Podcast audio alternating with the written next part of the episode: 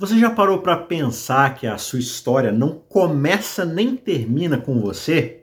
No episódio de hoje, nós vamos mergulhar nas profundezas dos salmos históricos para podermos descobrir como eles revelam que cada um de nós é, na verdade, um fio fundamental na vasta tapeçaria da história do povo de Deus.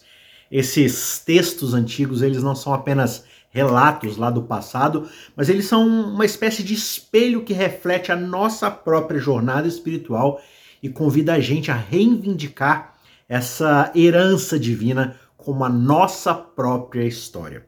Os salmos históricos, eles têm um apelo muito especial, porque eles nos ajudam a enxergar as nossas vidas como parte integrante da história do povo de Deus.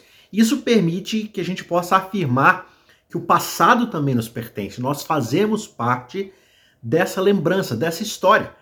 Mas qual é o objetivo final dessa jornada através dos séculos, né? dessa jornada histórica? O objetivo é que a gente possa perceber que cada geração de fiéis desempenhou e continua desempenhando um papel, mesmo que pequeno, porém significativo no desdobramento grandioso dos propósitos soberanos de Deus em meio ao grande conflito.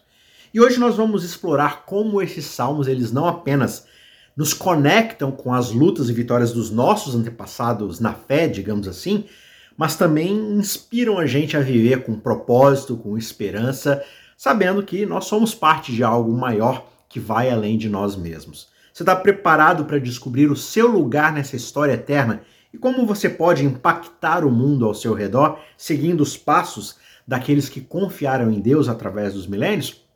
Então você está no lugar certo. Não se esqueça de curtir, de compartilhar, de se inscrever no canal para que você não perca nenhum passo dessa jornada inspiradora através dos Salmos, onde cada verso lembra a gente que juntos nós estamos escrevendo os próximos capítulos da história do povo de Deus. Vamos lá? Embarque nessa viagem conosco e veja como a sua história se entrelaça com as narrativas divinas de fé, esperança e redenção. Fala, seus cristãos cansados, graça e paz a todos os santos da internet. Nós estamos na nossa jornada no livro dos Salmos e estamos chegando já na reta final dessa série de 13 episódios e esse é o episódio de número 10, Lições do Passado. E como texto central da nossa reflexão dessa semana, eu escolhi aqui o Salmo 78, versos 3 e 4, que diz: O que ouvimos e aprendemos, o que os nossos pais nos contaram, não encobriremos a seus filhos, pelo contrário, contaremos à geração que virá os louvores do Senhor e o seu poder e também as maravilhas que ele fez. Você já imaginou uma história tão poderosa que ela atravessa gerações? Ela conecta tanto o passado, o presente e também o futuro. Pois é exatamente isso que a gente encontra no Salmo 78, particularmente um dos meus salmos preferidos porque esse salmo, na verdade, é uma verdadeira cápsula do tempo. E ela revela não apenas fatos históricos, mas também lições de vida que são eternas. E agora a gente vai mergulhar juntos aqui nessa jornada épica que leva a gente ao coração da fé e da perseverança. O Salmo 78 ele destaca três épocas cruciais na história do povo de Israel. Primeiro, ela vai narrar ali em alguns versos a emocionante saída do Egito, com todo o livramento, os milagres, as, as pragas e tudo mais. Em segundo lugar, ela vai descrever, claro, em poesia, a conquista e a ocupação da terra prometida. Finalmente, Deus cumpre suas promessas e o povo assume aquela terra que pertencia a eles. E em terceiro lugar, no final do salmo, ele vai descrever o reinado glorioso de Davi, como é que o reino de Israel vai alcançar ali aquela supremacia como reino entre as nações. E é interessante que cada uma dessas fases na história de Israel, descrita aqui nos Salmos, vai destacar para a gente a fidelidade inabalável de Deus diante de uma condição constante de rebeldia humana. Porque essa é uma história milenar que narra, na verdade, a graça divina, mas também a fragilidade, o defeito, as falhas humanas. Porque Deus é fiel o tempo todo, enquanto o ser humano constantemente demonstra sua rebeldia. Mas o salmo ele começa com um êxodo, né? Recontando ali os milagres que desafiam a lógica, desde mares se abrindo até provisões caindo do céu. E ainda assim, o povo duvida, ele esquece e desafia a soberania de Deus. E o salmo, então, ele vai avançar para a conquista de Canaã, testemunhando ali da promessa cumprida por Deus, apesar das falhas contínuas de Israel em manter a sua parte no acordo. E finalmente, o salmista ele chega ao reinado de Davi, né, um tempo ali de unidade, de prosperidade, de fartura, e isso tudo reflete a bondade de Deus mesmo diante das imperfeições humanas. Agora, por que, que Deus ele escolheu um povo tão falho para realizar uma missão de redenção tão importante? E a resposta é surpreendentemente simples, mas profundamente impactante. Deus ele nos mostra que a perfeição não é um pré-requisito para ser usado por ele. Pelo contrário, é a nossa necessidade de resgate que evidencia o poder de Deus e é ali onde ele brilha mais intensamente. Ele escolhe o imperfeito justamente para demonstrar a sua perfeição. Ele acolhe o fraco para mostrar a sua força. Por isso o Salmo 78 é um espelho para nós hoje. Quantas vezes a gente se vê repetindo os mesmos erros que Israel cometeu no passado? A gente se esquece das maravilhas de Deus, aquilo que ele fez nas nossas vidas, e a gente acaba duvidando da sua capacidade de nos guiar através das tempestades que com certeza um dia virão na nossa vida. Por isso, o Salmo 78 convida a gente a se lembrar, a não esquecer das lições do passado, pois essas lições são faróis que iluminam o nosso caminho no presente e garantem a nossa esperança para o futuro. Então, o que, que nós aprendemos com essas três épocas, histórias e a constante falha de Israel através da fidelidade de Deus? A gente aprende que a nossa história com Deus ela não é definida pelos nossos erros, mas pela fidelidade desse Deus maravilhoso. A gente aprende que cada geração tem a responsabilidade de passar adiante as histórias das maravilhas de Deus, dos grandes atos de Deus, não apenas como lembranças do passado, mas justamente como promessas vivas para um futuro onde Deus continuará presente. Por isso a nossa jornada com Deus, ela é como se fosse um quebra-cabeça, sabe, um mosaico composto por vários pedacinhos, várias peças que englobam tanto a nossa fé quanto também as nossas falhas. Mas cada um desses momentos, tanto de dúvida quanto de certeza, em cada passo, tudo é ponta de volta para Ele, porque no centro desse mosaico brilha a graça incondicional de Deus, convidando você, convidando a mim, geração após geração, a confiar nele mais uma vez. E no grande esquema das coisas, nós somos todos parte de uma história muito maior escrita pela mão de um Deus que transforma falhas em vitórias, que transforma desespero em esperança.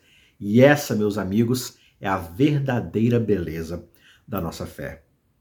Agora, imagine duas músicas diferentes, completamente diferentes, tocando ao mesmo tempo, se misturando ali, se interpondo uma a outra. E uma dessas músicas é uma música de celebração, é uma música vibrante, de vitória, mas a outra acaba tendo um tom um pouco mais sombrio, sabe? Mais carregada, mais pesada, lembrando pra gente dos nossos momentos de falha, de tristeza, dos desafios que a gente passa. E é exatamente essa dualidade, né? Essa existência dupla de duas realidades diferentes que nós acabamos encontrando num par de salmos aqui que aparece nesse livro, nessa coletânea, que são os salmos 105 e 106. Esses são dois salmos em sequência que ensinam a gente sobre fé, sobre falha e sobre redenção. Veja só, no Salmo 105, durante a leitura, ali nós somos convidados a uma viagem épica. E nessa viagem a gente celebra a escolha divina de Abraão, da sua descendência, e como Deus vai libertar a sua descendência da escravidão lá no Egito. Ele diz: Lembrai-vos das maravilhas que Deus fez. Salmo 105, verso 5, ele continua dizendo, relembrando cada um desses momentos, né? O salmista vai cantando ali numa exaltação das promessas que Deus já fez e já cumpriu e todas as providências divinas ao longo do caminho.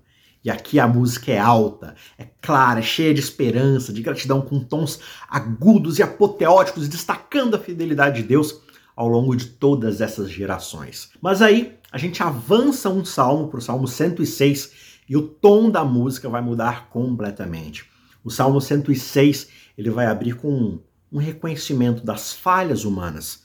Ele diz: Pecamos como os nossos antepassados e fizemos o mal sendo rebeldes. Salmo 106, verso 6. Este salmo ele não poupa nenhum detalhe ao descrever a contínua rebeldia de Israel.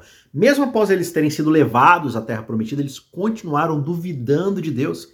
E a música aqui, diferente da primeira, já tem um tom mais grave, mais uh, dissonante, lembrando pra gente que a história de fé é também uma história de falhas humanas e da necessidade constante de redenção.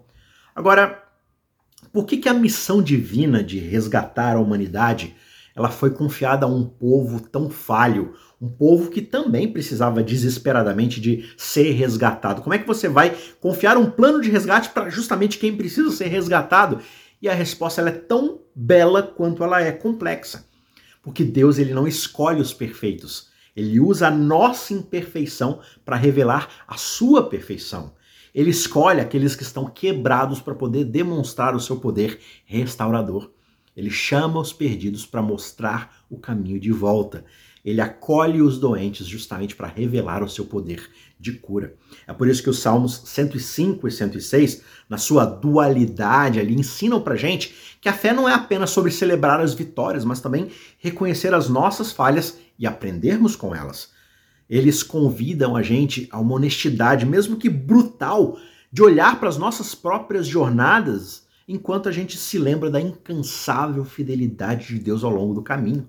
Sim, é verdade, nós falhamos, nós tropeçamos e às vezes a gente até se esquece das maravilhas que Deus fez, daquilo que realizou na nossa vida, mas a história não termina aí. Assim como aqueles israelitas nos Salmos, nós somos chamados a lembrar a nos arrependermos e a olhar novamente para esse Deus que é fiel para nos perdoar e nos restaurar. Ao refletirmos sobre esses salmos, nós vemos um espelho da nossa própria jornada com Deus, um ciclo constante de lembrança, mas também de falha e principalmente da graça de Deus. Por isso que a lição mais profunda que nós aprendemos é que em todas as nossas imperfeições e desafios a graça de Deus nos cobre. É a sua misericórdia que nos renova e é o seu amor que nos resgata. E nessa relação entre a celebração e também a confissão, a dependência, é que nós encontramos a verdadeira essência da fé. Indo adiante para um outro salmo, o Salmo 80 desenvolve o seu poema a partir de duas imagens muito poderosas o rebanho e a videira. Mas o que, que isso importa para nós hoje? Primeiro, nós somos apresentados a uma pintura viva do povo de Deus como um rebanho que precisa do seu cuidado, do cuidado do seu bom pastor, e então como uma videira cuidadosamente transplantada do Egito, que era uma terra árida, para a terra prometida, que mana leite e mel de pura fartura e abundância. Agora pensa comigo, qual que é o sentido, qual que é a mensagem de graça por trás dessas imagens? Nós começamos com o rebanho guiado com amor pelo pastor, né? Dá ouvidos ao pastor de Israel, tu que conduzes José como um rebanho. Salmo 80, verso 1. Aqui Deus ele é visto como aquele guia fiel que caminha lado a lado com o seu povo, assim como o pastor caminha com sua ovelha, protegendo, nutrindo, direcionando na jornada. Isso lembra pra gente que assim como ovelhas precisam de um pastor, nós dependemos de Deus para nos guiar pelos caminhos da nossa vida. Agora, vamos à imagem da videira, uma imagem que é rica, mas também muito complexa. Deus ele tira a videira do Egito, né? Israel como videira, eles estavam plantados lá no Egito como escravos, e aí Deus vai lá, tira eles com todo cuidado, com amor, e ele prepara o terreno, planta e permite que Israel cresça, cobrindo toda a terra prometida com beleza, com frutos. Só que aí algo muito interessante, para não dizer triste, né? Lamentável acaba acontecendo. A videira começa a ser atacada, maltratada, e o salmista fica ali em busca de respostas, de restauração. Ele diz: Volta-te para nós, Deus dos exércitos, olha do céu e vê, visita esta tua videira, lá no verso 14. E aí, quando nós colocamos essas duas imagens lado a lado, elas nos falam sobre cuidado, proteção, mas também sobre correção, sobre restauração. O povo de Deus, na sua jornada, enfrenta desafios, tanto desafios externos quanto desafios internos. Mas o pastor ele está sempre pronto a reunir o seu rebanho e o jardineiro celestial sempre disposto a cuidar da sua videira. E aqui vem a parte que fala direto ao nosso coração. Assim como Israel, nós também somos o rebanho de Deus. Nós somos a sua videira. Por isso, em momentos de desafio, de sensação de abandono, a mensagem é muito clara: Deus não nos abandonou. Ele ainda está ativo, ele ainda está trabalhando pela nossa restauração, pelo nosso crescimento e a nossa salvação. A esperança e a confiança que brotam dessas imagens é muito grande, porque elas mostram que não importa o quão difícil seja o momento, a presença restauradora de Deus está sempre conosco. Ele é o grande pastor que nos guia e ele é o fiel jardineiro que cuida de nós, que nos poda, que nos rega e que nos faz crescer. Assim, o Salmo 80 ele não é apenas um pedido de ajuda, ele é um lembrete de que na jornada da fé nós somos cuidados, guiados, nutridos e amados por um Deus que não desiste de nós. E essa, meus amigos, é a verdadeira esperança que nos leva adiante. No Salmo 135, nós somos convidados para uma celebração vibrante que transcende o tempo, que transcende o espaço, porque ela une passado, presente e futuro e costura tudo numa tapeçaria de louvor, de confiança inabalável. Imagine comigo aqui que nós estamos numa viagem no tempo. A gente está navegando pelas águas da história e a gente é levado lá para o Êxodo, naquela época da conquista da Terra Prometida, né? Naquele momento presente ali, lançando um olhar esperançoso para um futuro onde as promessas de Deus elas vão ser realidade. Então, você acabou de sair ali do Egito, tudo é muito promissor. Deus ele foi fiel com você e você olha para frente e vê o cuidado e as promessas de Deus se cumprindo e você tem essa esperança de que algo bonito vai acontecer. E aí, a primeira parada dessa viagem é justamente a recordação de todas as maravilhas divinas durante o Êxodo, né? O salmista diz: Quem foi que feriu os primogênitos do Egito, tanto homens como animais? Lá no Salmo 135, verso 8. Aqui o salmista vai descrever a mão poderosa de Deus se revelando, libertando seu povo da opressão e guiando rumo à liberdade. A celebração dessas vitórias passadas não é apenas um exercício de nostalgia, é um lembrete vibrante de que o Deus que agiu no passado continua presente e ativo ainda hoje. E aí a gente vai avançando nessa jornada, nessa viagem, e nós finalmente chegamos à conquista da terra prometida, onde ocorre uma vitória que não pertence aos homens, não foram seres humanos que alcançaram a conquista daquela terra, mas o poder soberano de Deus. E o salmista reconhece isso dizendo: Na terra deles herdou o seu povo. Ou seja, o povo não conquistou, ele herdou, ele recebeu de bom grado a terra que ele mesmo, Deus no caso aqui, conquistou com o seu poder. Isso está lá no verso 12. Então, essa fala aqui do salmista recorda para a gente que cada vitória, Cada bênção que nós recebemos é sim fruto da graça divina. É um presente que nós não merecemos, nós não trabalhamos por ele e Deus ele acolhe, ele escolhe agir em favor do seu povo, acolhendo, dando conforto e dando a sua graça. Só que a celebração ali no Salmo 135, ela não se limita ao passado e ela vai se estender agora ao futuro. Ela projeta ali uma confiança firme de que o Deus que o agiu ali no passado, né? O Deus que vem agindo e cuidando do seu povo no ontem, vai continuar a agir não só hoje, mas também amanhã. Por isso o salmista ele assegura: o Senhor defenderá e cuidará do seu povo e terá compaixão dos seus servos. Verso 14. E essa é uma promessa como ali um farol de esperança iluminando ali as trevas no mar à frente que a gente não consegue enxergar, num futuro que a gente não consegue vislumbrar, mas a gente sabe que mesmo diante dessas incertezas, dessa escuridão que são os desafios da nossa vida, Deus está nos guiando. E o contraste marcante ali que é feito nos versos 15 a 18, comparando o Deus de Israel com os ídolos nas outras nações ali, né? Ele vai reforçar o quão singular, o quão diferente de todos os outros deuses é o Deus de Israel. Enquanto os ídolos são imponentes, eles são inertes, eles não se movem em direção ao seu povo, o Deus de Israel ele é vivo, ele é ativo, ele é soberano sobre toda a criação. E essa é a diferença fundamental que convida a gente a depositar a nossa confiança. Não nas coisas criadas, não naquilo que a gente conquista, no nosso dinheiro, uh, nos nossos bens materiais, nos nossos status, no nosso grau de instrução e de estudo e por aí mais. Não. A gente coloca tudo no Criador, todas as expectativas, todas as esperanças no Criador de todas as coisas, porque só Ele tem o poder para nos salvar, para nos restaurar e para nos redimir.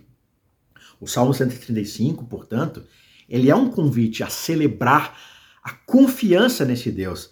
Porque esse salmo lembra pra gente que, independentemente das circunstâncias, nós somos chamados a louvar o Senhor pela sua bondade, pela sua felicidade e pela sua fidelidade, que são eternas. E nessa jornada da fé, onde o passado encontra o futuro, nós somos encorajados a confiar num Deus que, seja no passado, seja no presente, seja no futuro, não muda. Ele sempre foi e ele sempre será o nosso refúgio, a nossa fortaleza e o nosso redentor. Antes da gente continuar para o próximo tópico, para o último tópico, se você está sendo abençoado, se você está sendo edificado por o conteúdo aqui do nosso estudo sobre os Salmos, não se esqueça, deixe o seu joinha aí, porque isso ajuda demais a gente a ser notado por outras pessoas, né? E isso é o mais importante, que outras pessoas possam também compartilhar desse conteúdo, tá certo? Então não se esqueça de estar aí o seu joinha, e se você ainda não é inscrito, se aproveita e se inscreve agora, tá certo?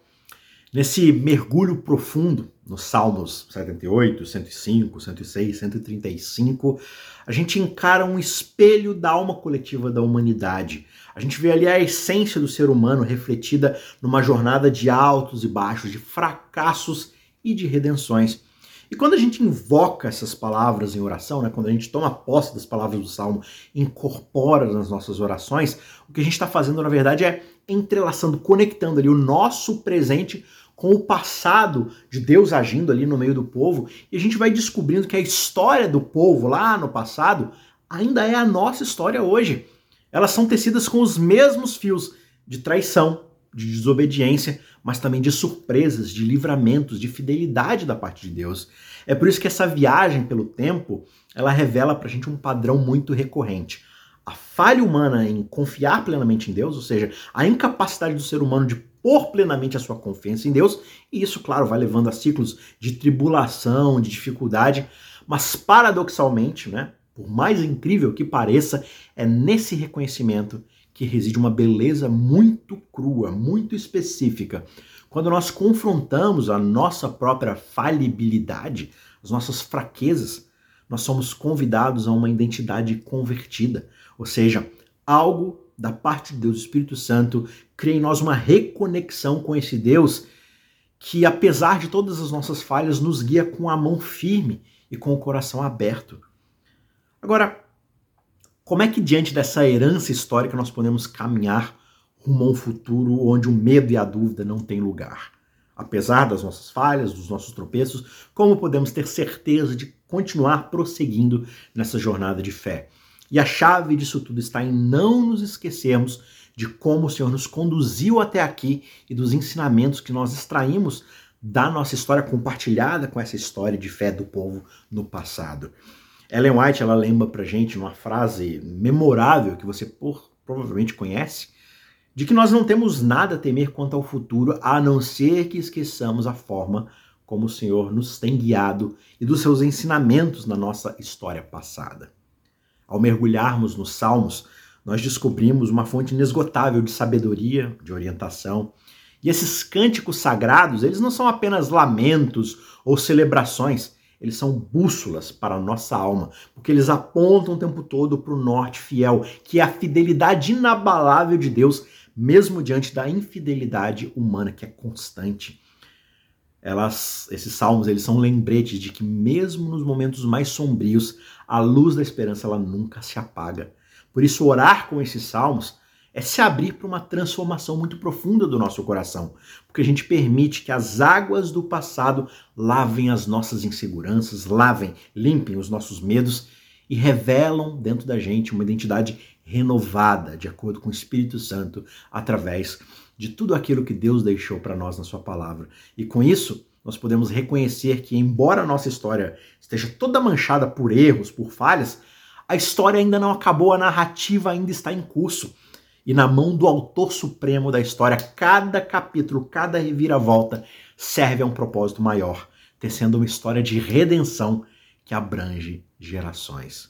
Então, ao nos aprofundarmos nessas palavras antigas, nós somos convidados a viver com uma esperança renovada, Nós estamos ancorados na certeza de que Deus ainda está conosco e vai nos guiar através de todos os séculos que virão.